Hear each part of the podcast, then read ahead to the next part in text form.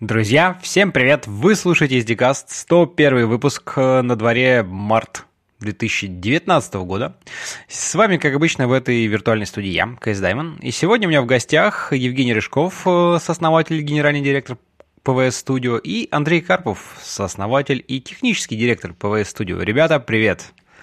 Привет! Привет! Эм, ну что, давайте по традиции немножко в двух словах э, расскажите про себя. Да, напомню еще, что э, Женя был уже у меня в гостях, но это было очень давно, аж э, я вот мы сейчас посмотрели в 2014 году, поэтому пять лет назад. За это время много чего изменилось, как вообще в IT-сфере. Я уж молчу про программирование, про вообще разработку, подходы, концепции, инструменты и прочее. Ну и, конечно же, в самом PVS Studio. А для тех, кто вдруг в танке, ни разу этого не слышал. Скажу, что это, в общем, э, статический такой анализатор, который может анализировать проекты на разных теперь уже языках. Вот, об этом мы тоже поговорим. Э, ну давай, Жень, в двух словах расскажи про себя и вообще так, вкратце. Действительно, мы довольно давно общались а, в рамках подкаста. С тех пор много чего изменилось, кроме наших должностей и того, чем мы занимаемся. А вместе с Андреем и нашей командой мы делаем программный продукт, это статический анализатор кода, который а, позволяет проверять проекты на языках C, C++, C-Sharp и с недавних пор Java. А, это статический анализатор – это инструмент, который работает, грубо говоря, как подсветка орфографии в Word. Когда кто-то пишет текст э, в Word и допускает ошибки, система предлагает исправление для этих ошибок. Ну и человек может либо согласиться с ними, либо не согласиться. Статический анализатор – это примерно то же самое, для, но для программистов и без исправлений. Другими словами, а, статический анализатор – это система, которая позволяет чуть-чуть улучшить или сделать более сфокусированным процесс код-ревью. Ну, наверное, про методологии и процесс чуть-чуть попозже поговорим – Андрей? Да, еще раз всем привет. А, я немножко скажу, что вот если Евгений говорит, что у него как бы деятельность не изменилась, то у меня чуть-чуть сдвинулась. То есть если пять лет назад ну, я вовсю еще программировал, то сейчас я уже реже, наверное, к сожалению, к своему этим занимаюсь и больше занялся, скажем так, евангелизмом. То есть а, приходится участвовать в различных мероприятиях, там, конференциях и так далее, к всему этому готовиться. Нас, мне это очень нравится, интересно. Вот, но вот такие вот э, идут изменения. То есть, когда все начиналось, я вот думаю, ну, теперь это все до конца жизни я программистом буду, и вот все, нашел, так сказать, э, себя, и теперь этим и буду заниматься. Но нет, там, если хочется сделать интересный продукт, инструмент, нужно, так сказать, э, все и, все сразу, как говорится. Ну да, ты довольно в последнее время, можно сказать, завсегдатай такой всех конференций технических. Вот. Мы с тобой много где видимся регулярно. А, слушай, ну в двух словах еще дальше, вот тоже интересно, насколько у тебя вот эта парадигма, сдвиг парадигмы произошел а, функции, то есть когда ты действительно программист, вот ты тоже сказал, там, к сожалению, да, когда вроде думаешь, ну блин, вроде программируешь, так все здорово, классно, а вот тут как-то совсем надо выходить и э, вот общаться, это совсем другая деятельность такая социальная. А, но я так понимаю, что, в принципе, для тебя он прошел довольно-таки легко, если ты говоришь, чтобы тебе как бы прям понравилось все это. Я как-то даже не был какого-то момента попереживать или про это думать. А, просто менялись там список дел, скажем так, да, там какими надо заниматься, и это как-то произошло там постепенно и естественно, и это наверное, нормальный процесс для любой компании, которая растет, э, в котором появляются новые сотрудники и так далее, потому что там нужно переходить, грубо говоря, от того, чтобы самому что-то делать к обучению там, и то есть организа организация работы. Ну, делегация да, вот это есть... самая такая сложный момент обычно там для программистов. Делегирование ответственности, да, да, да. задач, когда ты думаешь, ну я же, я же, я же начинал, я же тут все знаю, ну что же вы тут, вы сейчас тут все, все переделаете, все не так, о боже.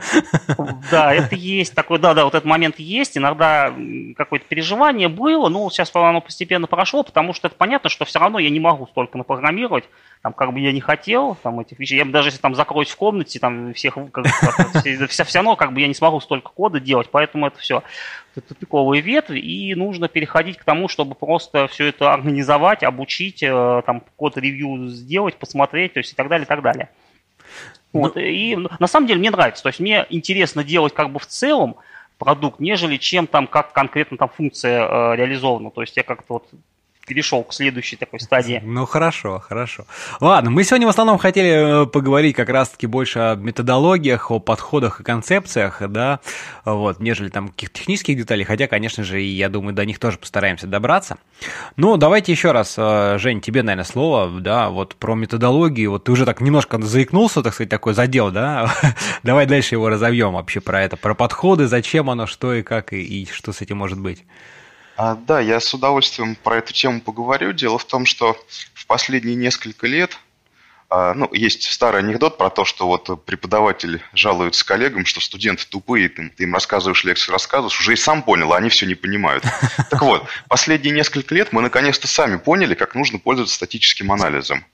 А люди, которые про это услышат, может быть, заволнуются и сразу мы потеряем часть аудитории, но, надеюсь, все-таки я их смогу удержать.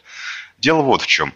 А, сейчас все больше и больше становится понятно, что статический анализ кода – это не про а, технологии в чистом виде, а про методологии их использования, методологии и процессы правильные.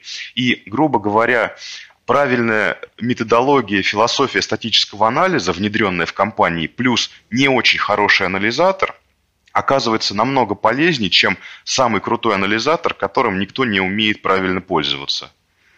Ну, Повторюсь, опять же, речь не про какие-то там настройки, галочки в программе, а про подходы, про организацию работы с таким классом, классом инструментов. Собственно, про это мы и начинаем сейчас рассказывать на конференциях, что вот а, люди думают, а вот умеет анализатор такую-то фичу или не умеет, а вот он может так вот или не может. А это не те вопросы, которыми нужно задаваться при внедрении инструментов подобного рода у себя.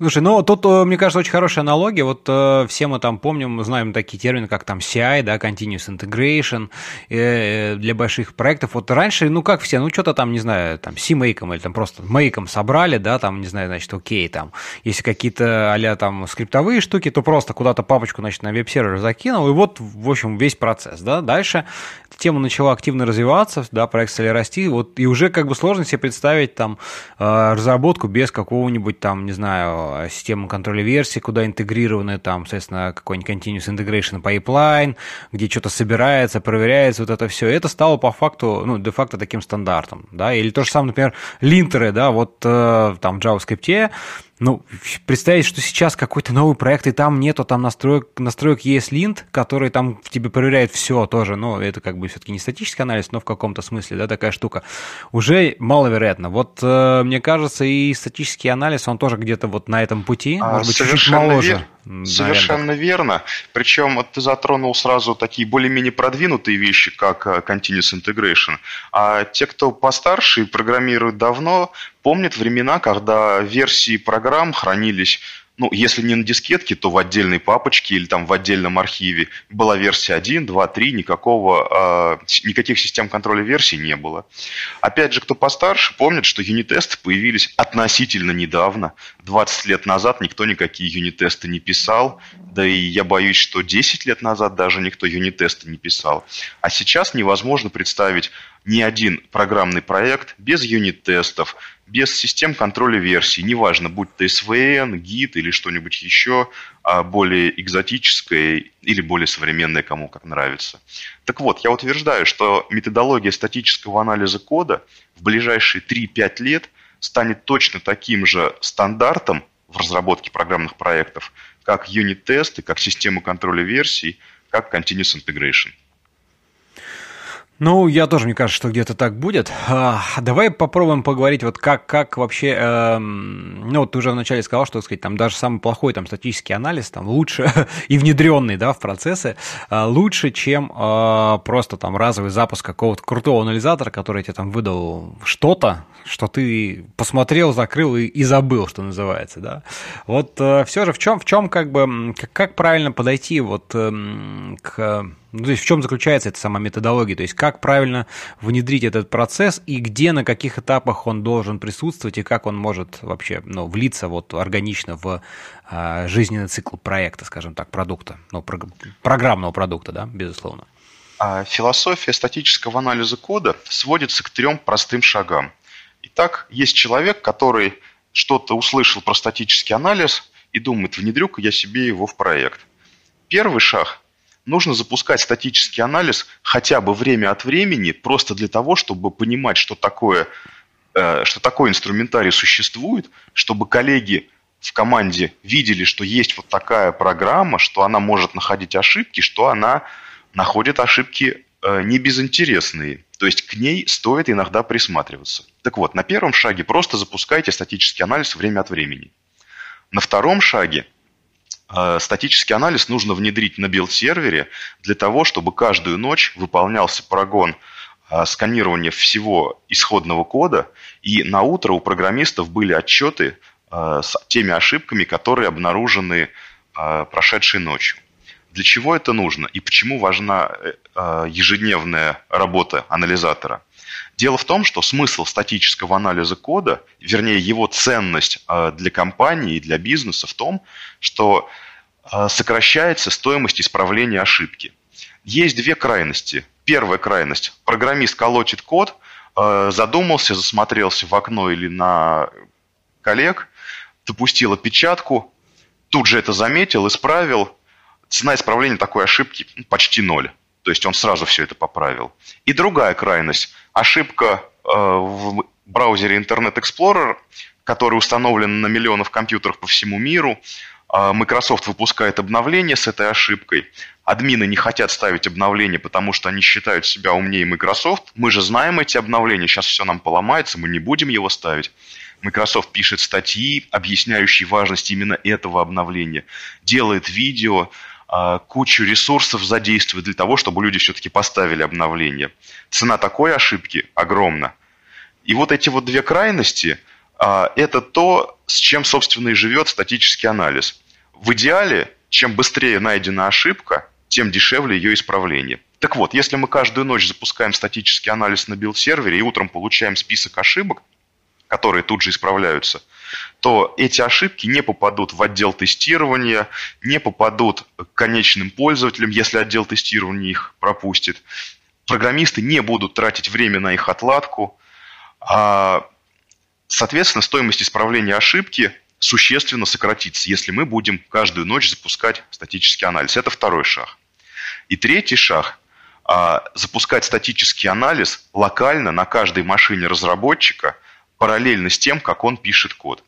Этот шаг самый крутой, до него доходят далеко не все компании, к сожалению. А почему не все компании доходят до этого шага? Ну, люди начинают думать, это вы придумываете все для того, чтобы побольше лицензий продать, чтобы мы на каждого разработчика покупали лицензии, нас-то не обманешь, мы будем каждую ночь запускать, и нам достаточно.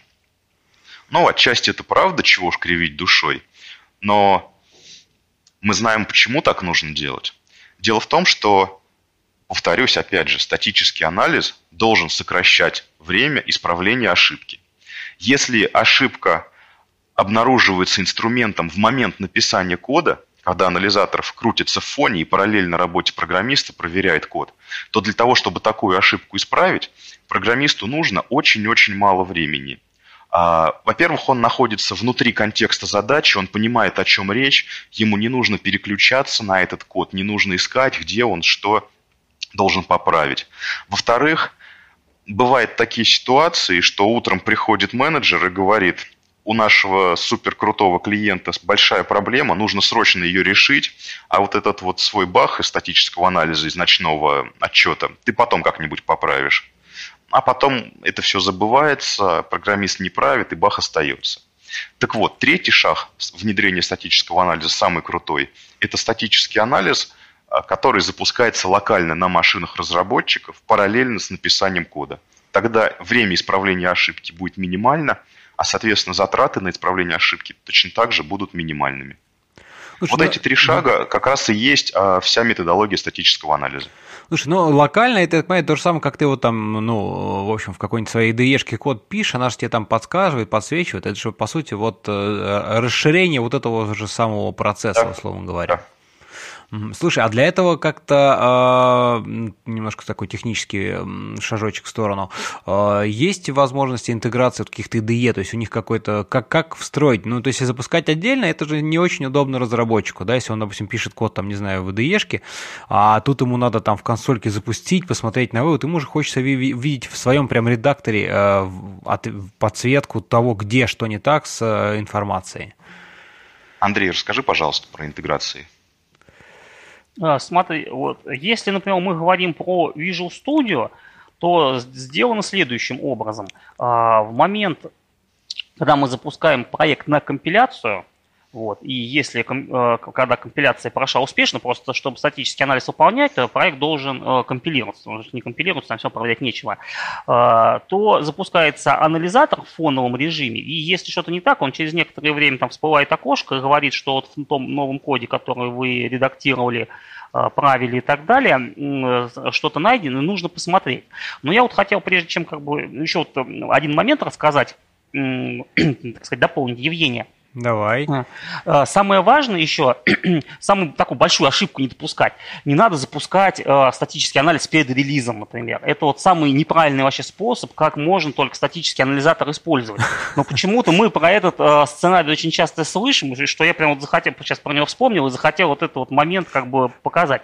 То есть какая здесь аналогия? Вот представьте, вот есть у нас компилятор мы берем, выключаем вообще все предупреждения в нем. Все там неинтересно нам предупреждения, мы вот такие программисты, и вот мы будем программировать. И вот мы там три месяца делаем, там к релизу готовимся, программируем, у нас баги, мы их там мужественно отлавливаем, там сидим в отладчике, тестер отписывает нам десятки багов, и вот мы такие все там, ну кое-как мы дошли на то, до фазы релиза. И такие, ну ладно, все, там завтра релиз, там, давайте уж там посмотрим, что у нас там, это предупреждение, какие компиляторы. Мы включаем предупреждение компилятора, и что мы видим? Мы, во-первых, их видим много, что тяжело их все внимательно смотреть, а во-вторых, там в основном шум. Почему? А, потому что большинство ошибок, которые мешали жить, они были поправлены благодаря тестам, благодаря отладке, благодаря там, э, тестерам. То есть это, причем это было тяжело, больно и так далее. В то время, хотя могли бы эти ошибки быть найдены по предупреждением компилятора. Но нет, мы это сражались, там в отладчике их искали. Вот. А осталось только то, что, скорее всего, не так существенно и важно. И, собственно, как бы любому программисту понятно, что не так варнинги должны использоваться, а варнинги они должны быть сразу, да еще, еще в идеале, если они интерпретируются как ошибка и просто останавливают процесс, э, так сказать, э, сборки, например, да, то есть это считается таким хорошим тоном даже так сделать, вот, то со статическим анализом то же самое, то есть почему же тогда статический анализ кто-то хочет запустить перед релизом, то есть э, вся ценность потерялась, это же те же самые, в принципе, варнинги, которые выдает компилятор, только они более высокоуровневые, новые, более сложные, более интересные, там, и, скажем так, например, анализатор, он может работать немножко помедленнее, чем компилятор, потому что у него так, таких нет ограничений по скорости работы, вот, и, соответственно, более глубокий и точный анализ делать. Вот. И еще, кстати, тоже в дополнение, а почему же, собственно, важно-то вообще все-таки, вот почему неизбежно э, приход, скажем так, статических анализаторов в мир э, разработки программного обеспечения? Дело в том, что э, очень быстро разм, растет размер проектов. То есть э, реально, то есть смотреть, если вот по годам то, размер кодовой базы каких-то известных проектов, она очень-очень быстро сильно растет. А с ростом э, размера проекта плотность ошибок растет нелинейно. То есть это еще, например, в книге МакКоннелла можно почитать да, на эту да, тему. Да, конечно. Вот. И то есть что получается? То есть чем у нас больше и сложнее проект, тем более там больше ошибок, и тем сложнее их э, как бы находить. Потому что уже недостаточно даже иногда кода ревью, я в некоторых своих статьях такие примеры показываю, то есть э, можно смотреть на код и не видеть ошибку, потому что на самом деле нужно пойти какой-то заголовочный файл и посмотреть что-то там. Естественно, это люди не делают, ну потому что сложно, ты не будешь там за каждой там определением переменной, там функции, класс куда ходить, там смотреть, как это объявлено каждый раз. Ты код читаешь, ну вроде бы все хорошо. А за счет того, что система большая, сложная, кто-то в одном месте правит, кто-то в другом, э, начинают на стыке ошибки возникать. И, соответственно, вот это вот рост вот этой сложности приводит к тому, что использование статического анализа, оно как бы станет неизбежным. То есть это, понятно, этот инструмент не найдет там все ошибки и не принесет там как бы, то есть вот теперь только счастье станет, да? Нет, но это просто один из таких же инструментов, как система контроля версии, юнит-тесты э, и прочие какие-то вещи. Ну, то есть а, это просто необходимо, если мы хотим разрабатывать э, качественно проекты и с при этом как бы это делать более экономно, чем это вручную все искать и править. Ну да, я с тобой согласен. Мне хороший, пример, конечно, да, с тем, что давайте запустим э, анализатор или там какой-нибудь линтер перед, релизом, да. А, в принципе, ведь э, тут же, э, если даже как попробовать, ну вот, допустим, люди какие-нибудь, типа там, я как перфекционист в каком-то смысле, да, ну, о, варнинги, ну надо же поправить, и ты начнешь править варнинги, и, в общем-то, последствия могут быть совсем непредсказуемы, что лучше их перед релизом ничего этого не делать и внедрять это на более ранней, ранней стадии. Более того, а, может быть большое количество сообщений анализатора вообще править плохая идея. А, мы постепенно переходим к новой теме, видимо, а, в нашем общении, как же внедрить анализатор в реальный большой проект. Ведь хорошо говорить о том, что вот было бы здорово, если все проекты с нуля писались со всеми уже анализаторами, чтобы там было ноль срабатываний, ноль ошибок, но таких проектов в реальном мире не существует. В реальном мире существуют всегда проекты, в которых очень много срабатываний любого анализатора. То есть если мы берем проект, средний проект размером а, миллион строк кода, например, про C++ мы говорим, и запустим на нем абсолютно любой статический анализатор, то несколько тысяч сообщений мы точно получим. Наверняка. И, и э, у человека, который вот новичок в теме статического анализа, может возникнуть творческий порыв. Я сейчас спасу мир, я исправлю несколько тысяч сообщений, и проект станет лучше, компания будет зарабатывать больше денег, а мне дадут огромную премию. Вот надо в себе этот порыв сдержать обязательно и ни в коем случае не править несколько тысяч сообщений за раз.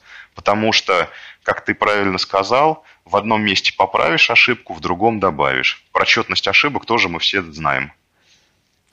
Ну, кстати, вот смотри, да, с одной стороны мы тут говорим, что, значит, анализатор, он ошибки хорошо бы править, а вот а действительно... А важно, важно помнить про вот э, опасность вот такого большого, как сказать, э, поточного исправления за, за такой очень короткий промежуток времени.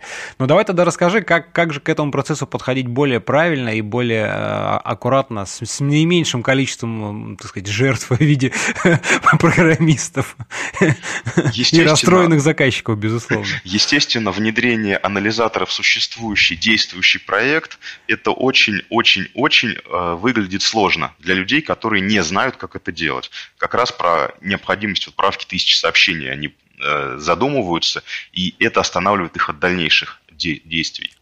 А, дело в том, что про эту беду, естественно, знают разработчики статических анализаторов, и в современных решениях есть такая возможность. Мы берем все сообщения, которые анализатор выдает, размечаем их как неинтересные в данный момент, и при следующем запуске анализатора он выдаст ноль срабатываний.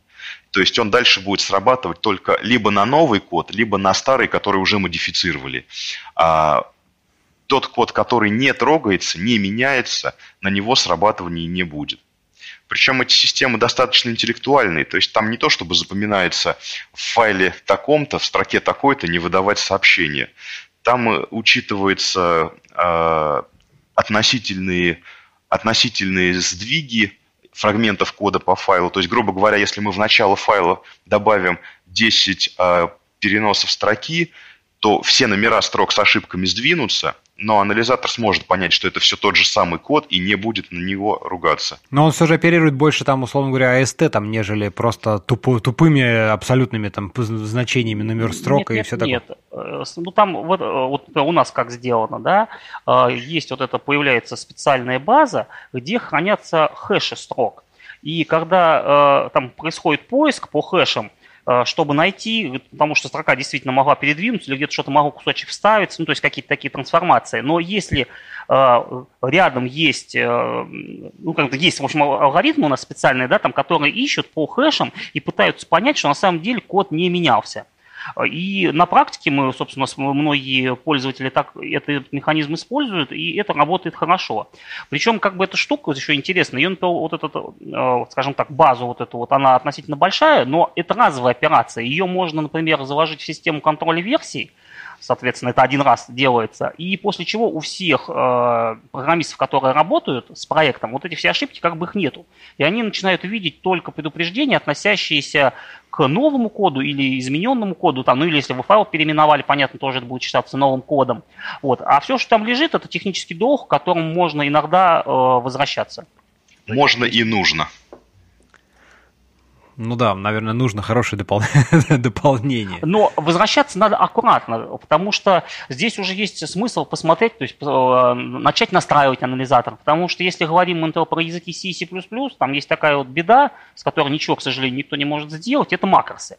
Э, неудачный макрос, написанный, ну, творчески написанный, э, а такие очень часто бывают, они приводят к огромному количеству э, срабатываний таких ложных, то есть они как бы неинтересные, то есть там макрос просто он там хитро и вот какой-нибудь там всегда истинное условие. Э, это не страшно, потому что можно пометить этот макрос как неинтересный, в том смысле, что он не нужно не и можно там сразу тысячами ошибки просто э, как бы изничтожать. Но это надо уже делать все равно постепенно, то есть ни в коем случае там снизь насколько, потому что а вдруг на самом деле я один макрос там не ложность срабатывания, а реально ошибка. То есть мы же и ошибки в макросах находим, и нужно это потихоньку смотреть, ни в коем случае не, не надо вот э, сразу как бы там, очень слишком большими мазками идти, и что-то можно пропустить, какие-то важные вещи. ну да, интересно, интересно. Слушай, а вот э, тут ну, если мы уж мы так говорим тоже там про разные типы ошибок, да, то, наверное, может быть, расскажите чуть-чуть, какого, в принципе, ну, какие есть классы ошибок, которые ловит статический анализатор, в принципе, да, ну, чтобы, может быть, как-то э, понять, вот, э, какие там действительно сложные, которые критические, которые надо каждую изучать отдельно. Есть какие-то более простые, которые, ну, там, не знаю, понятно, там, условия, которые всегда true, Расскажу. да, да, вот угу. такие. Что просто... На самом деле, очень большой спектр ошибок, которые выявляются, только другое дело, что какие-то ошибки ошибки он выявляет хорошо, а какие-то хуже. Например, статический анализатор отлично выявляют а, ошибки копипаста. А, хорошо выявляются какие-то некорректные конструкции, там неправильно перехватываем какие-нибудь исключения, там еще что-то, а, неправильно оформленный код, ну, в смысле, не в том смысле, что там ищем там пробелы или табы, там нет, а имеется в виду, что, например, оформление кода не соответствует логике его работы. То есть, например, а, код выровнен так, что как будто он по кыфу относится, а на самом деле он к кыфу не относится. То есть, имеется в виду вот такие аномалии, и, кстати, там в половине случаев это реальная ошибка, то есть э, код ведет себя не так, как программист задумывал обманывал. Хуже немного обстоят дела с такими ошибками, как, например, утечки памяти. Вот. Но э, это как бы ничего не поделаешь. Э, да, анализатор, вот, например, тот же наш PV Studio, он ищет утечки памяти. Но если это происходит локально, то есть, грубо говоря, если мы где-то, например, э, в одной функции э, там, память выделили, там, а в соседней функции ее там, потом освобождаем. То есть если где-то можно проследить, так сказать, путь вот этой передачи указателя, как он, и как он живет и что с ним происходит, то есть, мы, конечно, мы предупреждение выдадим. Но дело в том, что между точкой там, где память выделена, там, где она освобождена, может пройти очень много очень далеко это быть разнесено. То есть, ну, не всегда и, можно и, такую связь проследить. Да, конечно, и невозможно да. отследить. И здесь, конечно, да, здесь ничего не получается. И здесь, конечно, то динамический анализатор, вот именно вот э, конкретно то, про утечки памяти, они работают там очень хорошо и все точно. Потому что она, динамический анализатор видит, что вот мы знаете, вот здесь вот, значит, память вот эту вот выделили, а до конца работы программы так ее не освободили. Все, то есть вот у нас есть утечка памяти, прям четко и точно. Статический анализатор так э, сказать не может. Плюс на то, статически, а, опять-таки, анализатор почему что какие-то вещи не может сделать? Он, у него, он не знает, какие входные данные а, на вход могут а, быть поданы, и, соответственно, он только может догадываться о чем-то. Динамический анализатор, он видит, какие данные. С другой стороны, статический анализ, наоборот, может находить то, что динамический не видит. Например, статический анализатор может сказать, смотрите, вот, вот здесь у нас есть недостижимый код. Да, там, с точки зрения там, динамического анализатора этого кода этого может просто не существовать. То есть он уже как бы выброшен компилятором, его просто нету. Или он может найти место, где э, какая-то аномалия, то есть, например, переменная сравнивается сама с собой. С точки зрения динамического анализатора в этом как бы преступления никакого нет. И опять-таки это может быть уже схлопнуто, как бы, что это всегда просто истинные условия, и этот э, как бы не, нечего уже в динамическом анализаторе проверять. А статический анализатор смотрит на исходный код и видит вот эти вот неправильные вещи. А спектр ошибок очень большой. Это разыменование нулевых указателей и ссылок, э, выход за границы массива, ошибки, там, освобождение, опять-таки, памяти и других каких-то ресурсов. Всегда истинные ложные условия, там мертвый код, там неправильный свич написанный, вечные циклы, вечные рекурсии. То есть на самом деле очень-очень большой спектр, и как бы даже, в общем-то, сложно сказать, какую ошибку нельзя искать с помощью статического анализатора. Можно, в общем-то, любой класс ошибок искать, другое дело, что какие-то эффективнее, какие-то неэффективнее. Поэтому мы всегда вот говорим сейчас, что нужно просто разные инструменты сочетать, и только тогда действительно можно получить как бы очень хорошее качество. Ни один инструмент все равно никогда не заменит все остальные. Ну да. Слушай, а вот тут я к чему, собственно, это спрашивал, да, вот потому что, например, там во всяких линтерах э, есть, ну, то есть я к тому, что есть какие-то классы ошибок, которые очень понятны, и, э, скажем так, их легко исправить э, автоматически, автоматизировать этот процесс. Вот что вы думаете про такую же штуку, как вот для ошибок да, статического анализа? Про, нам про это, это часто спрашивают, но на самом деле мы знаем, что это не так. Вот даже по опыту, вот такой у нас был опыт, э, мы для компании Epic Games э, делали правку их кода Unreal Engine, а потом, если там, может, Евгений подробнее расскажет, что сейчас я как бы суть. Так вот, мы когда э, в чужом коде пытались править ошибки, это было очень тяжело. То есть, да, в каких случаях это можно сразу сделать, в каких случаях надо посидеть. Но были, например, ошибки, которые мы, в принципе, как бы не знали, как поправить, и все нам приходилось обращаться к разработчикам. То есть даже как бы естественный интеллект человека, да, так вот я, ну, код просто незнакомый, вот смотришь, непонятно, то есть как надо поправить. То есть точно есть ошибка, ну вот точно вот она вот, ошибка видна, что она есть, но как ее что нужно сделать, чтобы ее исправить, непонятно. И многие диагностики, на самом деле, анализатора, а, я думаю, порядка где-то 80%, на самом деле непонятно, что предложить, что на что менять. Вот, например, мы видим, что одна переменная сравнивается там сама с собой, но на что предложить ее а, заменить? Да? Или, например, известно, что а, сначала мы указатель разыменовываем и только потом проверяем. Ну, такая типовая вообще классическая ошибка, очень часто мы ее встречаем. То есть нужно проверку написать до разыменования. Ну, как это сделать автоматически? Большой вопрос. А что мы должны в этом случае сделать? Мы должны бросить исключение, мы должны return сделать из функции. А, а return, какое значение мы должны сделать? А не должны ли мы при этом еще, если мы делаем проверку указателей и возврат из функции, там, например, что-то, какой-нибудь хендл закрыть или еще что-то? То есть это, это столь сложная задача, что непонятно, как к ней подходить. И почти все ошибки э, будет непонятно, на что предлагать заменить на самом деле. То есть, когда вот, э, то есть, как бы кажется, что это просто, на самом деле часто нет. И э, получится что? То есть, э, можно такое сделать, но это будет работать там, для 10-20% случаев. Будет с этим пользоваться невозможно, потому что как бы, ну, там чуть-чуть где-то работает, а в основном везде не работает. Ну, лучше не делать. Плюс есть еще такая, мы предвидим беду, э, что обязательно кто-нибудь нажмет ну, большую кнопку «Применить все правки», как говорится, несмотря, а потом мы получим как бы где-то, так сказать, э, себе же э, нам прилетит за то, что где-то в каком-то одном из мест там анализатор поправил неправильно, потому что ну, он же там не знает, как должно было быть. Вот. Но это точно будет такое происходить, поэтому зачем? То есть человек должен э, как бы отдавать отчет, потому что программа это очень сложная штука, он должен отдавать отчет, что на что меняется, и он должен это все видеть и лучше делать э, сам. Вот. А поэтому я не знаю, Конечно, может быть, там через 5 лет мы там опять будем беседовать, я скажу, у нас все-таки там появилась такая штука, которая там сама меняет. Но на самом деле это все не так просто. Причем это особенно не, не просто для таких языков, как C++, потому что там слишком сложно. Слушай, но слишком... C++ это вообще отдельная история с последними его изменениями. Я хоть там небольшой как бы фанат и вообще специалист, но просто так немножко краем уха и глаза посматриваю, сколько же там новых всего конструкций и добавлено всяких штук, что миллион просто вещей, мы одну и ту же вещь можно сделать а миллионами способов, это все как бы оно, да, с точки зрения там статического анализа, да любого Работа анализа. у нас еще на много лет вперед. Да, да, да, да, я думаю, тут просто не початый край куда двигаться. Дай бог здоровья комитету по стандартизации C++. Да. Слушай, ну понятно, что да, что серебряной пули как бы такой как бы идеи, такой светлой идеи фантастической о том, что вот сейчас, значит, все найдется и одной кнопкой все исправить, оно, оно, мягко говоря, нереализуемо в принципе, да, в силу причин. Лет 10 назад была популярна очень история про программу а, форматирования C++ кода, которая из-за ошибки а, часть кода превратила в комментарий. Я уж не помню название этой программы, но ту историю я никогда не забуду, и вот это останавливает от обсуждения идеи, давайте мы автоматически будем править код. Да, да, понятно, есть такое. Ну, вот немножко там всяких там в JavaScript немножко все, конечно, попроще, да, там какие-то, тем более, конструкции. Я просто потому, что вот я провожу аналогию, там, что мне ближе, да, там какие-то там линтеры, там какие-то вещи простые, их можно исправлять, э, ну, типа какие-нибудь там, не знаю, инверсии условий, условий проверок, еще что-то. Ну, что гарантированно как бы дает результат. Но тут да, идет... тут вот еще как, да, вот, кстати, я сейчас могу сейчас сформулировать, что как бы откуда это идет. Просто путают как бы статический анализ, он немножко двух есть направленностей.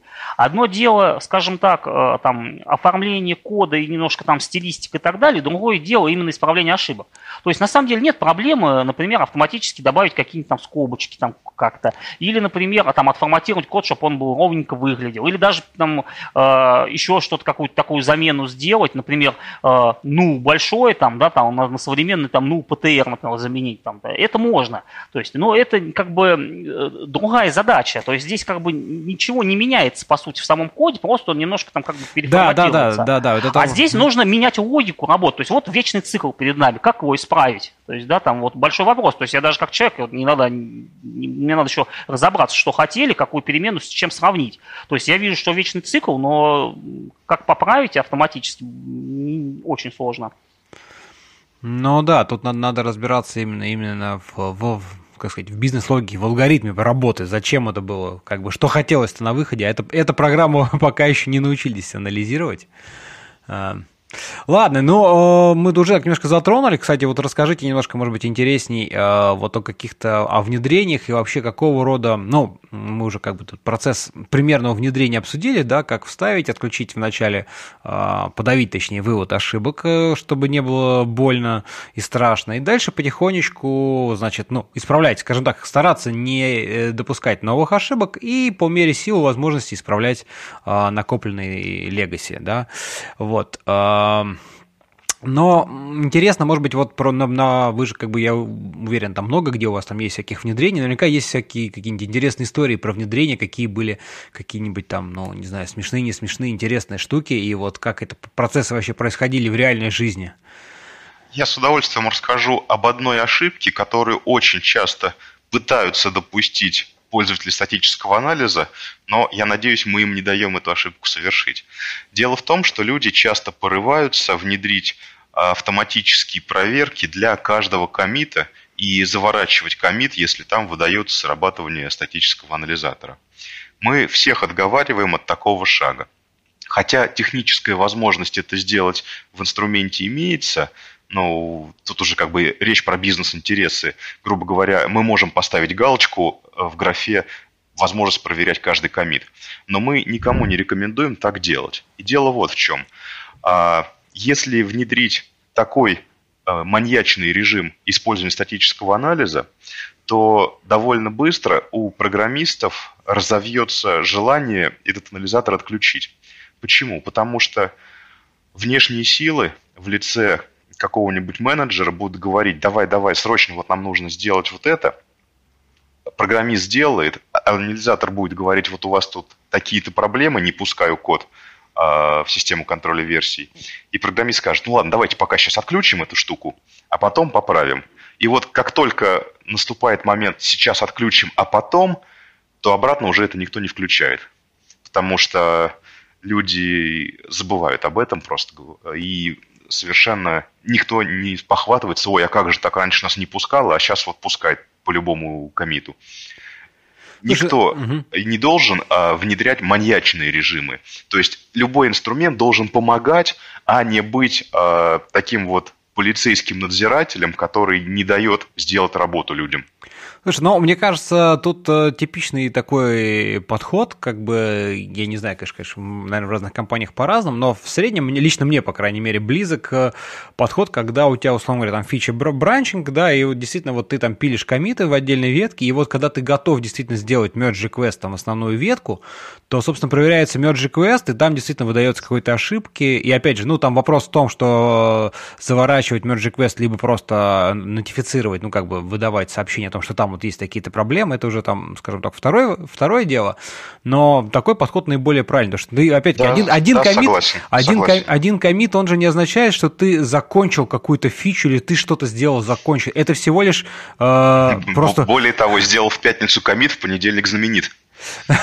Да, да, я к тому, что как бы комит это всего лишь э, маленькая как бы гранула, одно, одно, один маленький этап твоей работы. Это нельзя считать какой-то каким-то именно вот таким полноценным этапом. То есть я, например, Завершен, люблю, завершенным заверш, действием. Завершенным действием, да. То есть я, например, люблю часто коммитить, ну просто потому что как бы мне это там приятно, что я какую-то там функцию написал, да, она еще сырая, она еще никем не вызывается, но я хочу, чтобы у меня был отдельный комит с отдельной функцией, ну, понимать, что да, вот я ее сделал, я ее закоммитил, а дальше развиваться дальше. Кто-то э, делает, э, наоборот, ждет, когда там за целый день и один коммит, в котором 100-500 тысяч файлов, я, например, такие вот не люблю, я вот с этим пытаюсь бороться. Я тоже сторонник атомарных коммитов, в том смысле, что вот э, как только можно закоммититься, тут же надо коммититься, не надо э, набирать кучу файлов и потом ждать какого-то от них э, эффекта. Ну, кстати, я хочу интересную историю, вот эту вот с тем пока обсуждаем, рассказать. Доклад слушал э, на одной конференции, и там как раз обсуждались вот эти вот проверки перед э, закладкой, да, там системы контроля версии. Вот. И там такая рассматривалась интересная как подход, который используется в компании, э, что есть, как бы скажем так, определенный процент можно заложить, то есть код ну, там, как бы, статический анализатор, он более широко, он там и на форматирование смотрит коды и так далее, то есть там как бы много рекомендаций. И, грубо говоря, э, определенная плотность вот этих вот срабатываний должна быть больше, чем э, допустимая. То есть, да, там, ну, там, вот, э, не знаю, как это настраивается. Но тут интересно, они рассказывают, такой момент есть, что с этим тоже не все так здорово. То есть, да, это позволяет тебе иногда закоммитить код, там, не идеально, например, там, проходящий статический анализ, но в принципе, достаточного качества. Главное, чтобы совсем как фигню. Но там вот какой эффект. Например, ты можешь поправить код, и он, э, удалив, например, какой-то просто фрагмент, и он тебе перестает закладываться. Почему? Потому что ты, например, удалил лишнюю функцию, которая была корректная, все хорошая, но она просто не нужна. Ты ее удаляешь, вот, и плотность ошибок растет.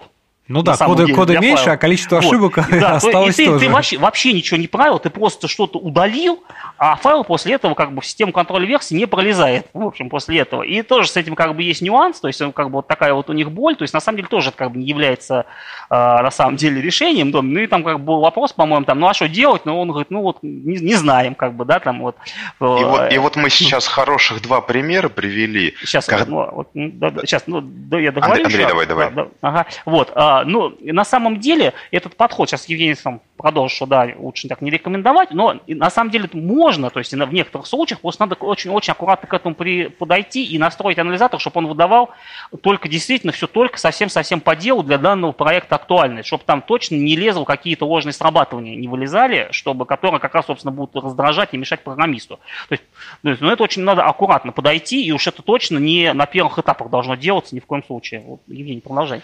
То есть вот мы сейчас с вами сходу два примера накидали очень хороших, которые позволяют показать, что э, на навесить статический анализ на каждый комит – это не такая хорошая идея, как кажется. Поэтому для простоты восприятия мы просто людям говорим, не надо к каждому комиту привешивать статический анализ, потому что это будет иметь кучу побочных эффектов. Те, кто про эти побочные эффекты понимают, они все равно нас не слушают и все равно сделают на каждый комит.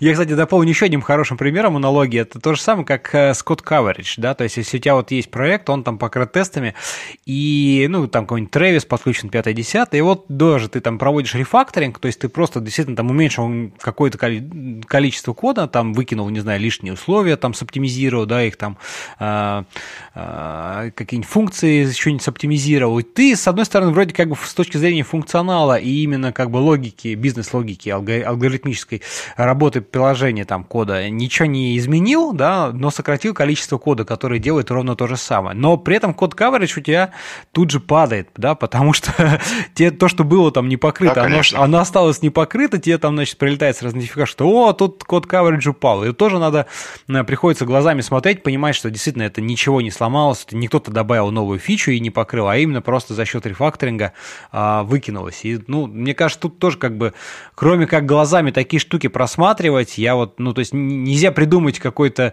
А, какой-то автоматизировать, скажем так, этот процесс, то есть там, скажем, сказать, что можно там снижать код coverage на 5%. Но если ты так скажешь, то, в принципе, через... Э, у тебя там Можно coverage... сразу просто отключить его. Да, да, то, а у тебя там код coverage 80, ну, условно говоря, через 20, соответственно, комитов, да, у тебя код coverage может быть легко там известно какой, вот. Поэтому интересно. Ну хорошо, еще какие-нибудь вот э, такие сложные, вот э, если, допустим, в больших компаниях действительно какие-то миллионы строк кода, э, вот там вы там уже упоминали какой-то там Epic Games, да, что-то, вот расскажите, как, как там это проходило. И опять-таки, ну, интересно просто размер команды, когда большой... Э, нет, ладно, это мы оставим на потом. Давайте просто пока вот про большие такие там проекты с миллионами строк кода, насколько это э, там, как внедрялись, это все же где-то на CI прикручивали, там где-то на, на билды, как команда. Мне интересно еще, знаешь, что, как вот, эм, есть ли у вас как бы какая-то обратная связь про то, как, как реагировала команда вот на, в начальном этапе внедрения этого, э, этого инструмента, да, ну, потому что наверняка кто-то скептически смотрел, там, простые программисты, да ну, вот еще один инструмент, будет нам тут сейчас все заворачивать, кто-то наверняка там, наоборот, позитивно и как бы был ну, скажем так, в неком случае таким евангелистом этого процесса, да, помогал. И как, как, как на это в итоге там команда реагирует после какого-то там, не знаю, этапа внедрения там через несколько месяцев, когда вот он уже запустился, он уже работает, уже начали там какой-то легаси справлять. Наверняка у вас есть какие-то такие вот э, обратная связь от каких-то реальных да, конечно. команд. А, во-первых, очень хорошо себя зарекомендовала следующая практика очень удачно получается внедрять статический анализ, когда внутри компании, внутри команды находится какой-то энтузиаст этого дела. То есть, как правило, один-два человека, которые являются реально фанатами методологии статического анализа, вызываются быть энтузиастами, и в этом случае мы работаем именно с ними, помогаем им методологией, подходами, техническими советами, а они внутри компании уже, грубо говоря, в кавычках раздают пинки тем, кто не согласен с линией партии новой.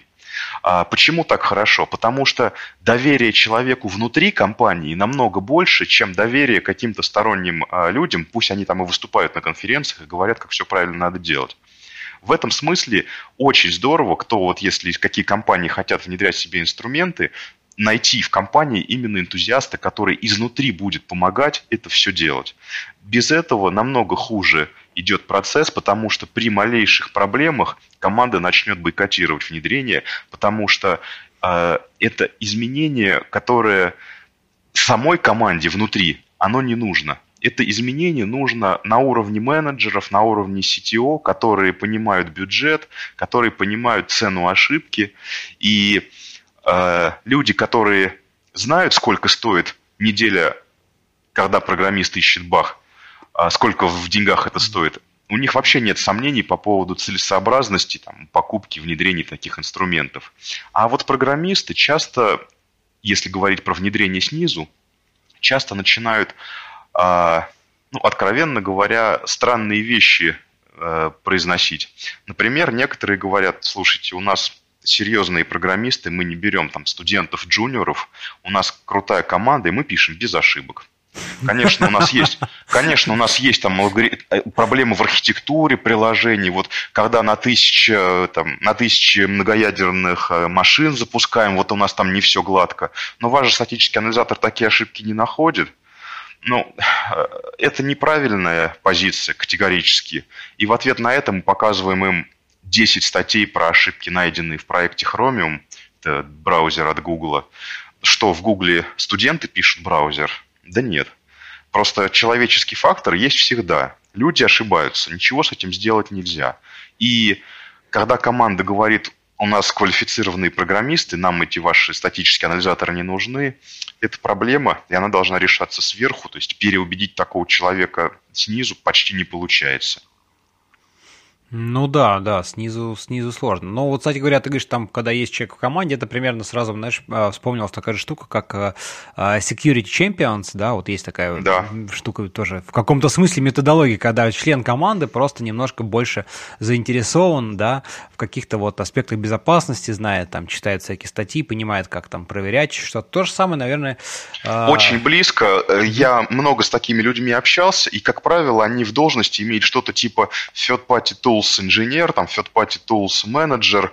То есть есть а, в больших командах, ну, начиная, скажем, с размера 50 разработчиков, есть отдельный человек, который занимается инфраструктурными вопросами, взаимодействием э, с поставщиками инструментов каких-то вспомогательных. И такой э, third-party tools инженер является э, продвиженцем идей о тех или иных программных э, изменениях внутри команды.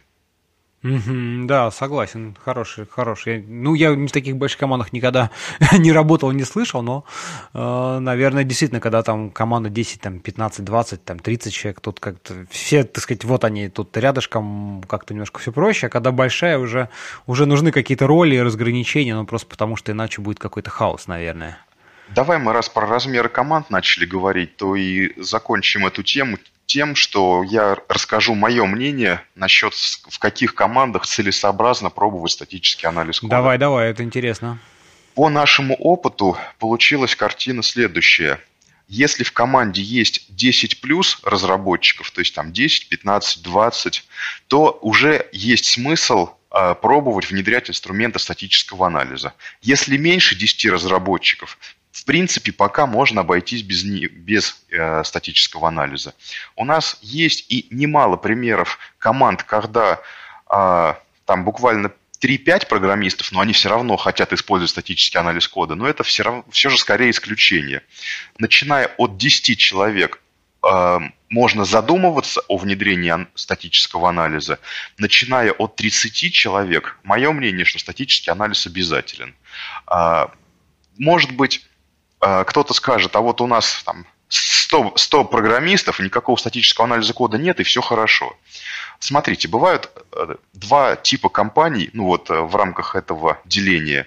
А, есть компании, которые зарабатывают с помощью своего исходного кода, и есть компании, которые не зарабатывают с помощью исходного кода.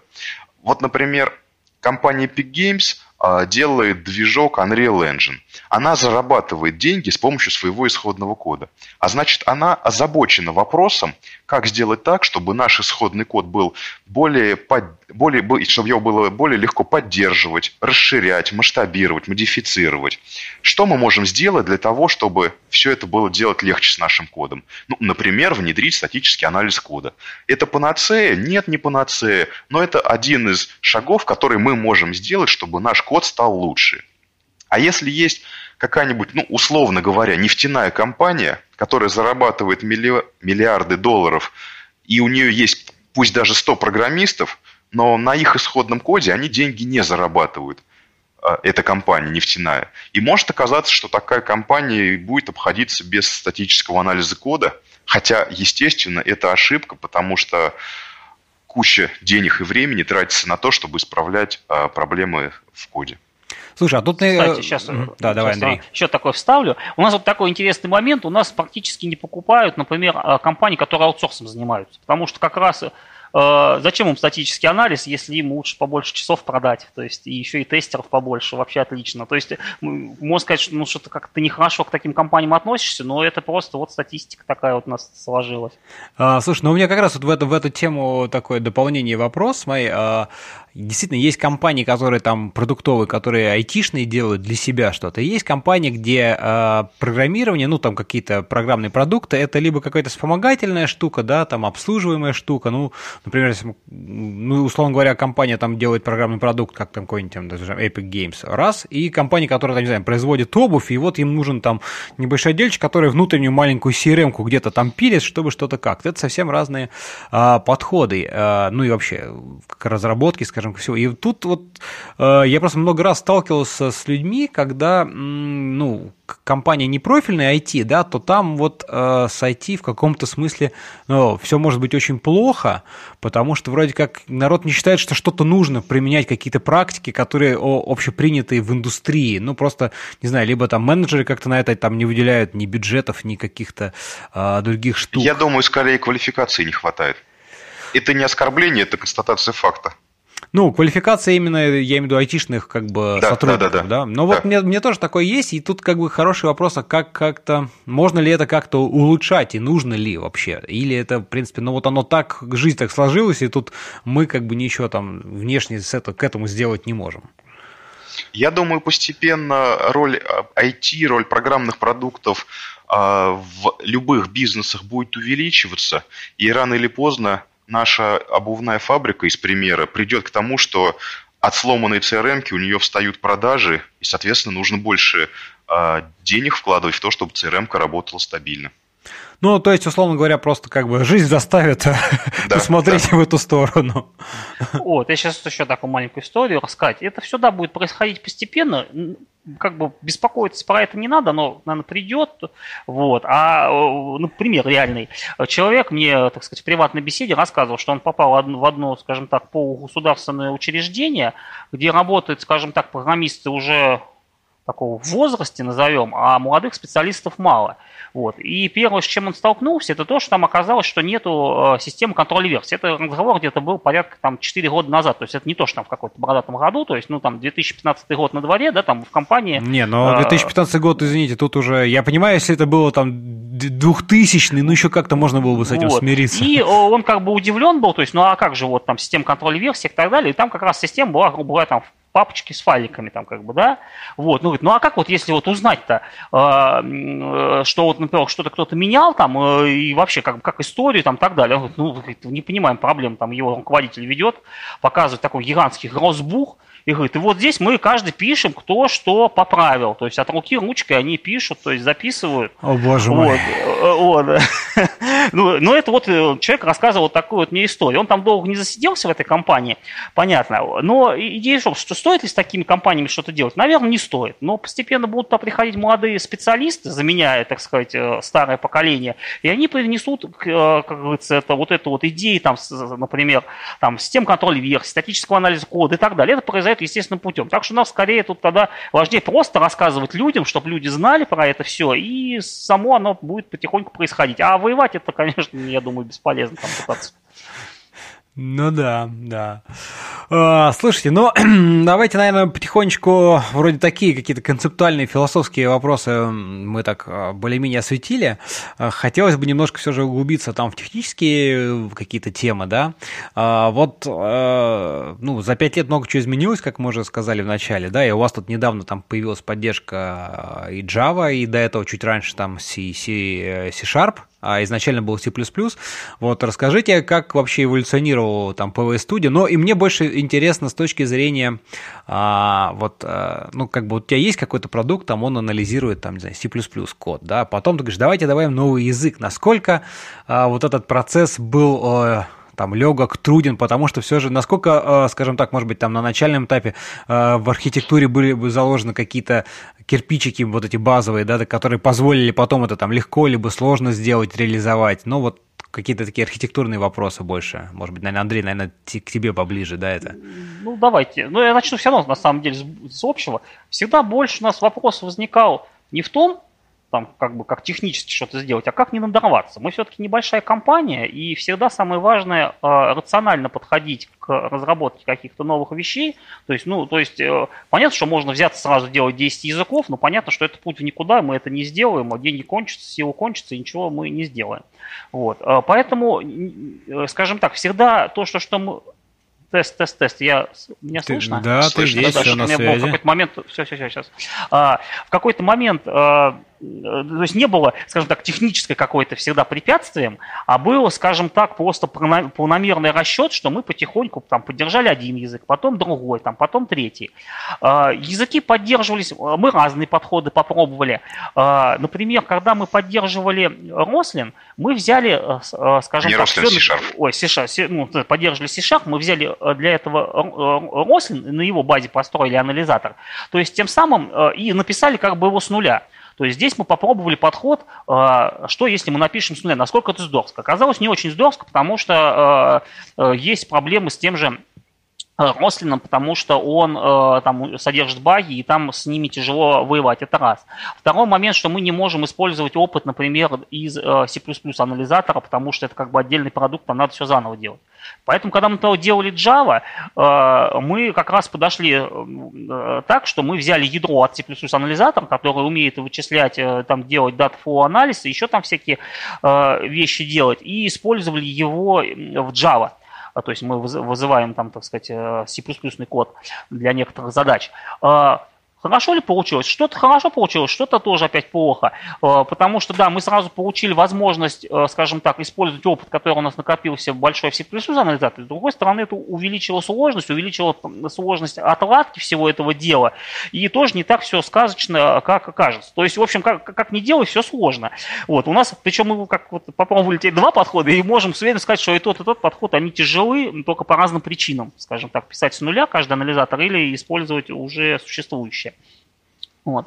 А, про технические составляющие – ну, ну, у нас есть статья, ну, кстати, вот э, просто как бы какими-то пытаться словами, только голосом объяснить, как вот мы сюда и вот так раз. Не, не мы, указать, если да. есть статья, вот, мы, конечно, добавим, да. шоу-нот обязательно. Вот. А есть, э, например, у нас такие статьи, во-первых, как мы делали, например, Java-анализатор, можно почитать, посмотреть. Есть статья, какие технологии и методики мы используем для поиска ошибок потенциальных уязвимостей, статья была. То есть вот если посмотреть, как оно устроено, наверное, лучше это почитать, чем пытаться сейчас как бы голосом голосом это рассказывать.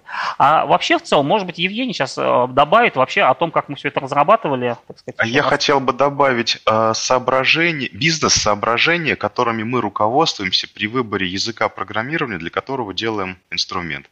А, ну, начинали мы с C++, это понятно, так просто исторически сложилось, и тут как бы особо не обсуждаем.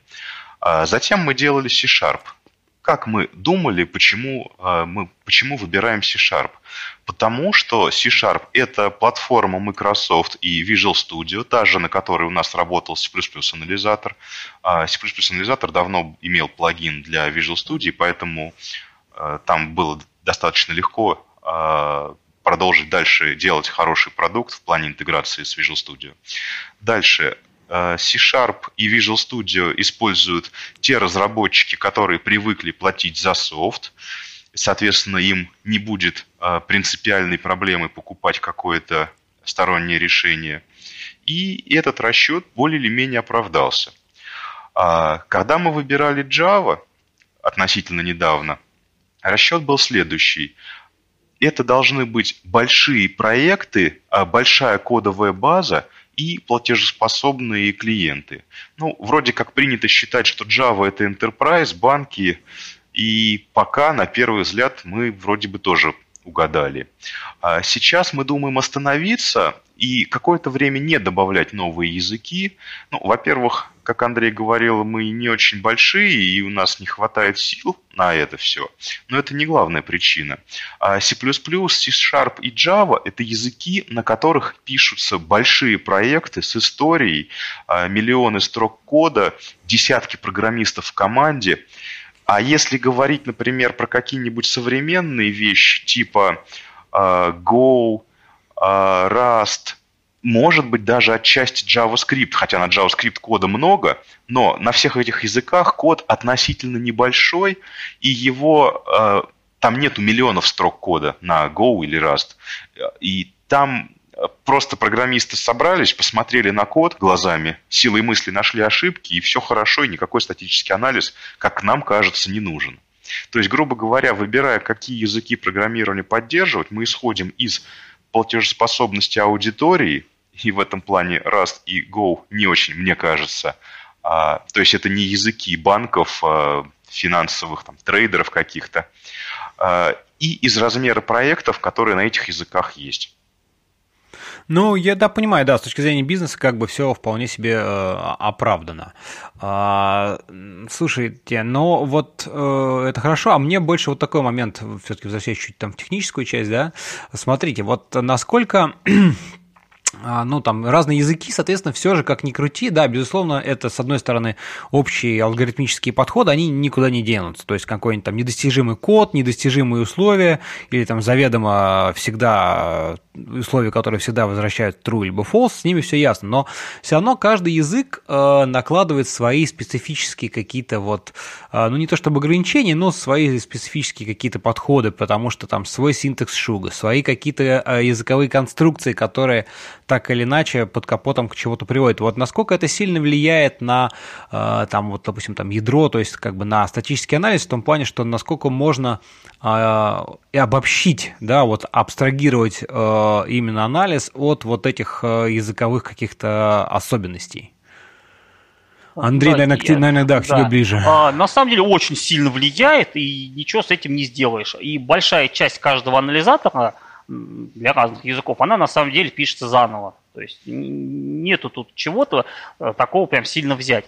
А, даже могу на таком примере пояснить. А, большую часть, а, как бы существенная такая часть анализатора, например, это таблица аннотирования функций. То есть мы вручную забиваем большое-большое количество информации о том, как ведут себя разные функции из стандартной библиотеки, каких-то известных библиотек, ну такие как Qt, например, там, или какой-нибудь там GP, LibPNG какой-нибудь, ну такие самые классические какие-то.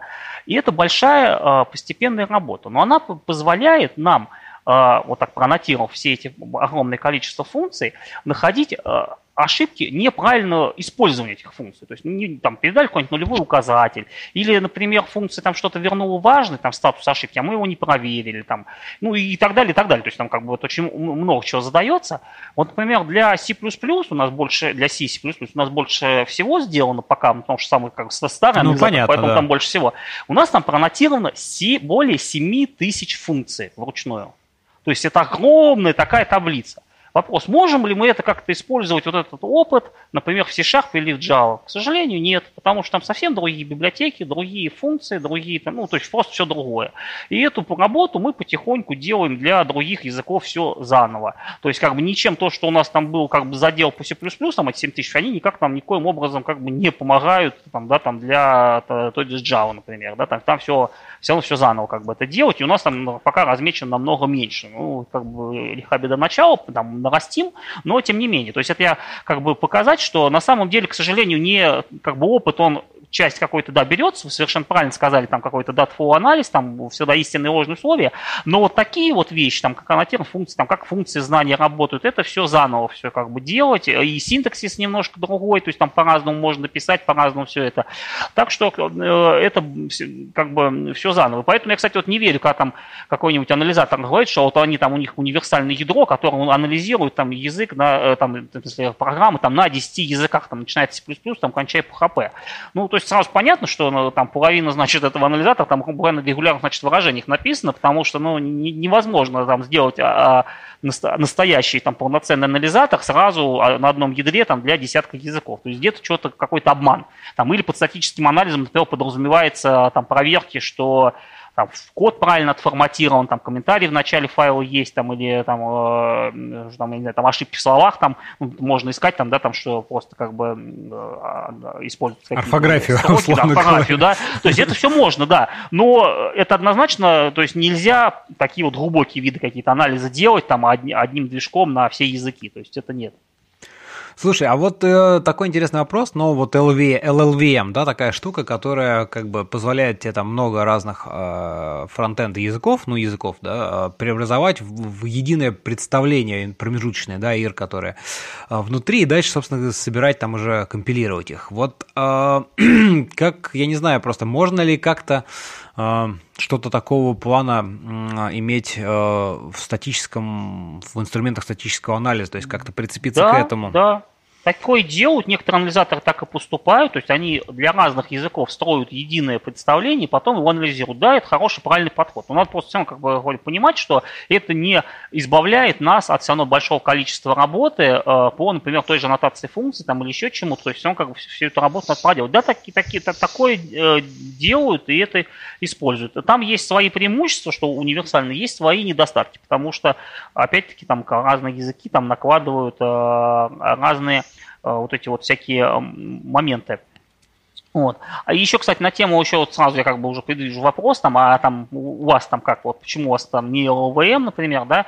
Ну, во-первых, исторически, потому что так сложилось, у нас там свой, э, в общем была старая, старая библиотека, по которой уже никто не помнит, там Open C++, она называлась давно, она, мы когда еще брали, она была заброшена, но там от нее практически ничего не осталось, в общем-то там все уже давно переписано заново, и э, там, соответственно, были поддержки а, там, э, там C++ 11 и так далее. Вот, ну я просто к чему это все? Э, с, например, взять LVM, там, она останавливает на то, разные моменты. Один из них, что непонятно, что делать с нестандартными расширениями. А, потому что вот мы поддерживаем некоторые там embedded компиляторы. А, есть, например, наш анализатор поддерживает э, C++ CLI, такое расширение от Microsoft, там, да, там, которое позволяет там более дружить программой C++ там, с, э, с C-Sharp. Вот. И как бы непонятно, что с этим делать. То есть мы точно вот эти вот особенности не затащим в ядро LVM, потому что они там как бы никому не нужны. Вот. А то есть получается, что мы должны это сделать сами правки, хранить их как-то отдельно и каждый раз накатывать на LLVM вот эти вот э, вещи, которые позволят нам парсить вот эти нестандартные какие-то расширения и так далее. То есть, э, с одной стороны, да, мы получим автомати- автоматически поддержку каких-то новых возможностей там языка там C++, да, с другой стороны мы вот это получим вот эту невероятную поддержку, что нам надо как-то вот постоянно интегрировать свои вот эти особенности в движок. Ну, в общем, это, это тоже все, все очень не так все легко и просто, как кажется со стороны иногда. Не, ну да, да, мне как раз и хотелось вот послушать вот эти вот рассуждения, как бы какие, что тут есть моменты. Слушайте, ну тут, мне кажется, мы как раз логично подошли к тому, что расскажите вот, какая у вас сейчас э, команда, просто вообще проекта, сколько, так сказать, людей там занимается, как вы сами используете PWS Studio на своем же коде, что называется, там Eating Dog Food, да, вот это все все? А сейчас у нас в компании 30 человек. Мы находимся в городе Тула, это 200 километров от Москвы. А, почти вся команда это программисты. И у нас нет деления программистов на, например, тестировщиков, службу поддержки, разработчиков новых фич. Вся команда занимается всем спектром задач, и это принципиальное бизнес-решение, потому что проект сложный, и оказалось очень удобно, когда все разработчики понимают, о чем идет речь при обсуждении той или иной фичи. Грубо говоря, все люди смотрели везде э, в коде. Да, конечно, есть э, там разные команды, C-Sharp, C++, но все равно э, нету деления на роли, в смысле тестировщик, а специалист поддержки или там разработчик, потому что в поддержке у нас а, работают только программисты, в тестировании только программисты а, пишут тестовые сценарии, тестовый код. Ну и, соответственно, программируют, как ни странно, тоже программисты. Дело в чем? У нас нам повезло с нашими пользователями в том плане, что все вопросы в поддержку, которые приходят, очень грамотные. Например, ну, это вопрос от программистов, и нередко бывает такая ситуация. Ребята, смотрите, вот у вас ваш анализатор вот тут вот упал, вот я делал то-то, то-то, упало так, вот э, стек дамп, а, вот я думаю, что у вас ошибка вот в этой функции, наверное, вам ее надо вот так поправить. И на такое письмо остается ответить только «да, спасибо, так и сделали». Нет, это, конечно, безусловно, просто в силу того, что ваши пользователи – это программисты, программисты как бы, да. это вот реально круто, потому что, ну, как бы, если это было бы не так, там, как бы, какой-то конечный продукт, то там, как бы, пользователь совсем другого уровня, и общаться конечно, им с программистами конечно. несколько тяжелее. И именно поэтому, как бы, всегда там а, в поддержке вводятся какие-то, ну, там, звенья, и там программисты, да, это да, там да. третье, четвертое, там, да, звено или так далее. Слушай, а расскажи, как у вас устроена сейчас а, разработка. Ну и поменялось ли что-то вот там, там, не знаю, за пять лет, то есть как бы это, а, как вы там, ну, как сейчас модно говорить, какие-то там практики, всякие там agile, вот, kanban и прочее. Ну и в целом мне интересно просто, как сейчас у вас там устроен вот жизненный цикл уже вот с учетом такого опыта вот этого там развития за столько лет. Андрей? А, есть у нас, а, ну, на самом деле надо понимать, что мы немножко иногда работаем пожарниками. Почему? Это ни причем неплохо, потому что у нас, поскольку все участвуют как бы в поддержке а, программисты, у нас бывают такие как бы наплывы вопросов, которые мы помогаем. Причем это не то, что там про баги нам а, пишут, нет, просто бывают какие-то консультации, общения и так далее. Вот. В связи с этим у нас, так скажем так, Э, мы, скажем так, никогда не стараемся, э, ну, слушай, мы не можем иногда поставить точную, например, э, дату, когда у нас что-то должно быть сделано, потому что это можно поставить, но это бессмысленно, потому что пришел большой клиент, у него есть проблема, и там два программиста занялись ее решать, и, и это надо делать, и как бы тут нечего обсуждать. В этом вот. смысле а классические спринты не подходят. Вот. А, а, но тут опять-таки э, э, это вызвано спецификой того, что с одной стороны у вас там не какой-то продукт э, конечный, когда там надо вот релиз, вот завтра, значит, мы должны выпустить новую коробочную версию, вот там с новыми фичами. А тут, в принципе, как бы, ну, оно есть, и тут иногда лучше сделать стабильно, качественно, но меньше, да, чем выпустить что-то там кривое, недопиленное, сырое ну, сегодня.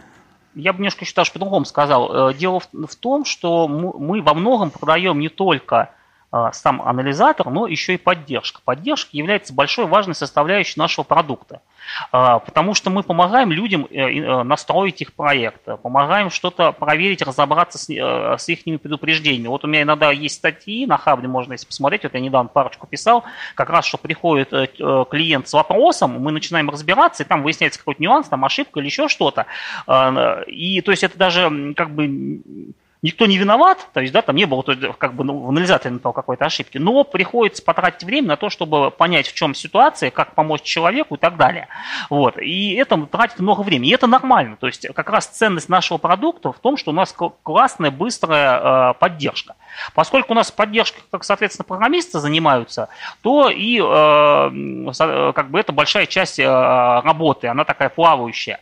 Вот. А, и да, в основном, поэтому мы, а поскольку мы должны выпускать качественный продукт, естественно, мы не можем потом там там тяп-ляпу и выпустить, поэтому мы лучше там что-то задержим и сделаем чуть позже, ну, там, скажем, полноценный релиз, например, у нас выйдет.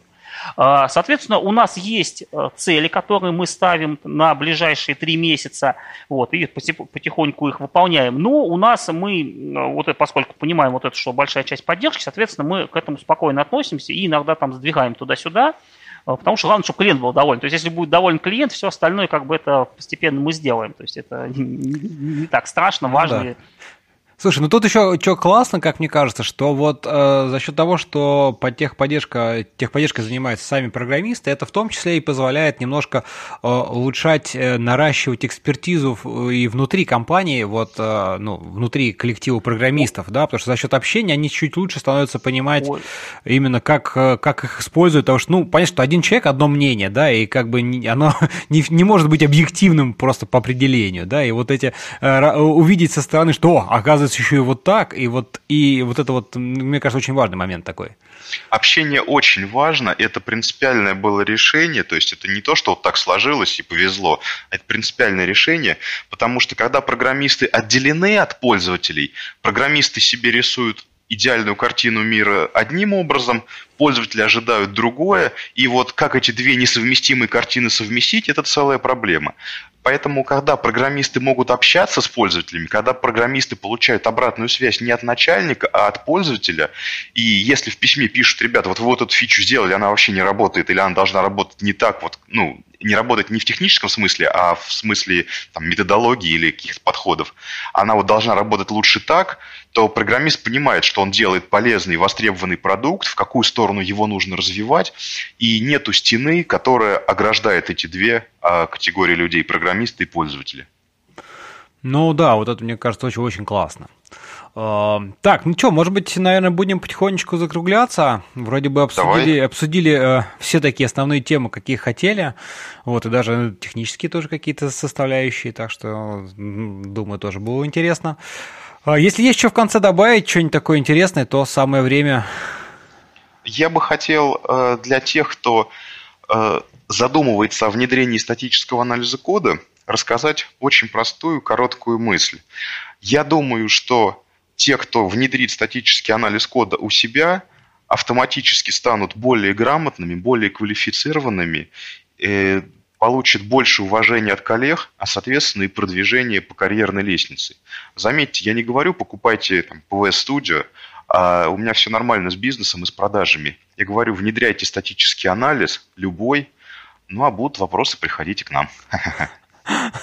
Слушай, я, кстати, тут на это даже дополню твою мысль, поддержу, что я вот лично сам тоже за что еще люблю всякие какие-то анализаторы, за то, что глядя на вывод э, этих анализаторов, вот на их ошибки, которые они говорят, что, ребят, вот тут делать вот так не надо, здесь ты вот, значит, там неправильно функцию инициализируешь, что-то ты сам как программист учишься, потому что ты, как бы, условно говоря, э, тут же получаешь мощь вот тех, как бы, человека часов потраченных, как бы, экспертизы, Абсолютно да, верно. кем-то, так сказать, уже до тебя, и они тебе это на блюдечке приносят, что вот, смотри, в, вот... В концентрированной вот. форме. Да, да, в концентрированной форме, и это, как бы, ну, просто грех этим не пользоваться, если ты хочешь как-то расти как, как эксперт, как, как бы, как э, разработчик вот в этом плане. Да, спасибо за дополнение. Ну что, ребят, спасибо, что пришли. Было интересно, познавательно, и так пофилософствовали, и какие-то технические моменты обсудили. А, надеюсь, нашим слушателям тоже понравилось. Друзья, не стесняйтесь писать ваши комментарии, замечания, там, пожелания. Вот, нам всегда важно и интересно услышать обратную связь. Вот, будут какие-то вопросы, тоже пишите. Я думаю, что там ребята без проблем ответят, Конечно. если что-то будет. Ну и все, всем спасибо, до новых встреч. Спасибо, счастливо. До свидания. Пока-пока.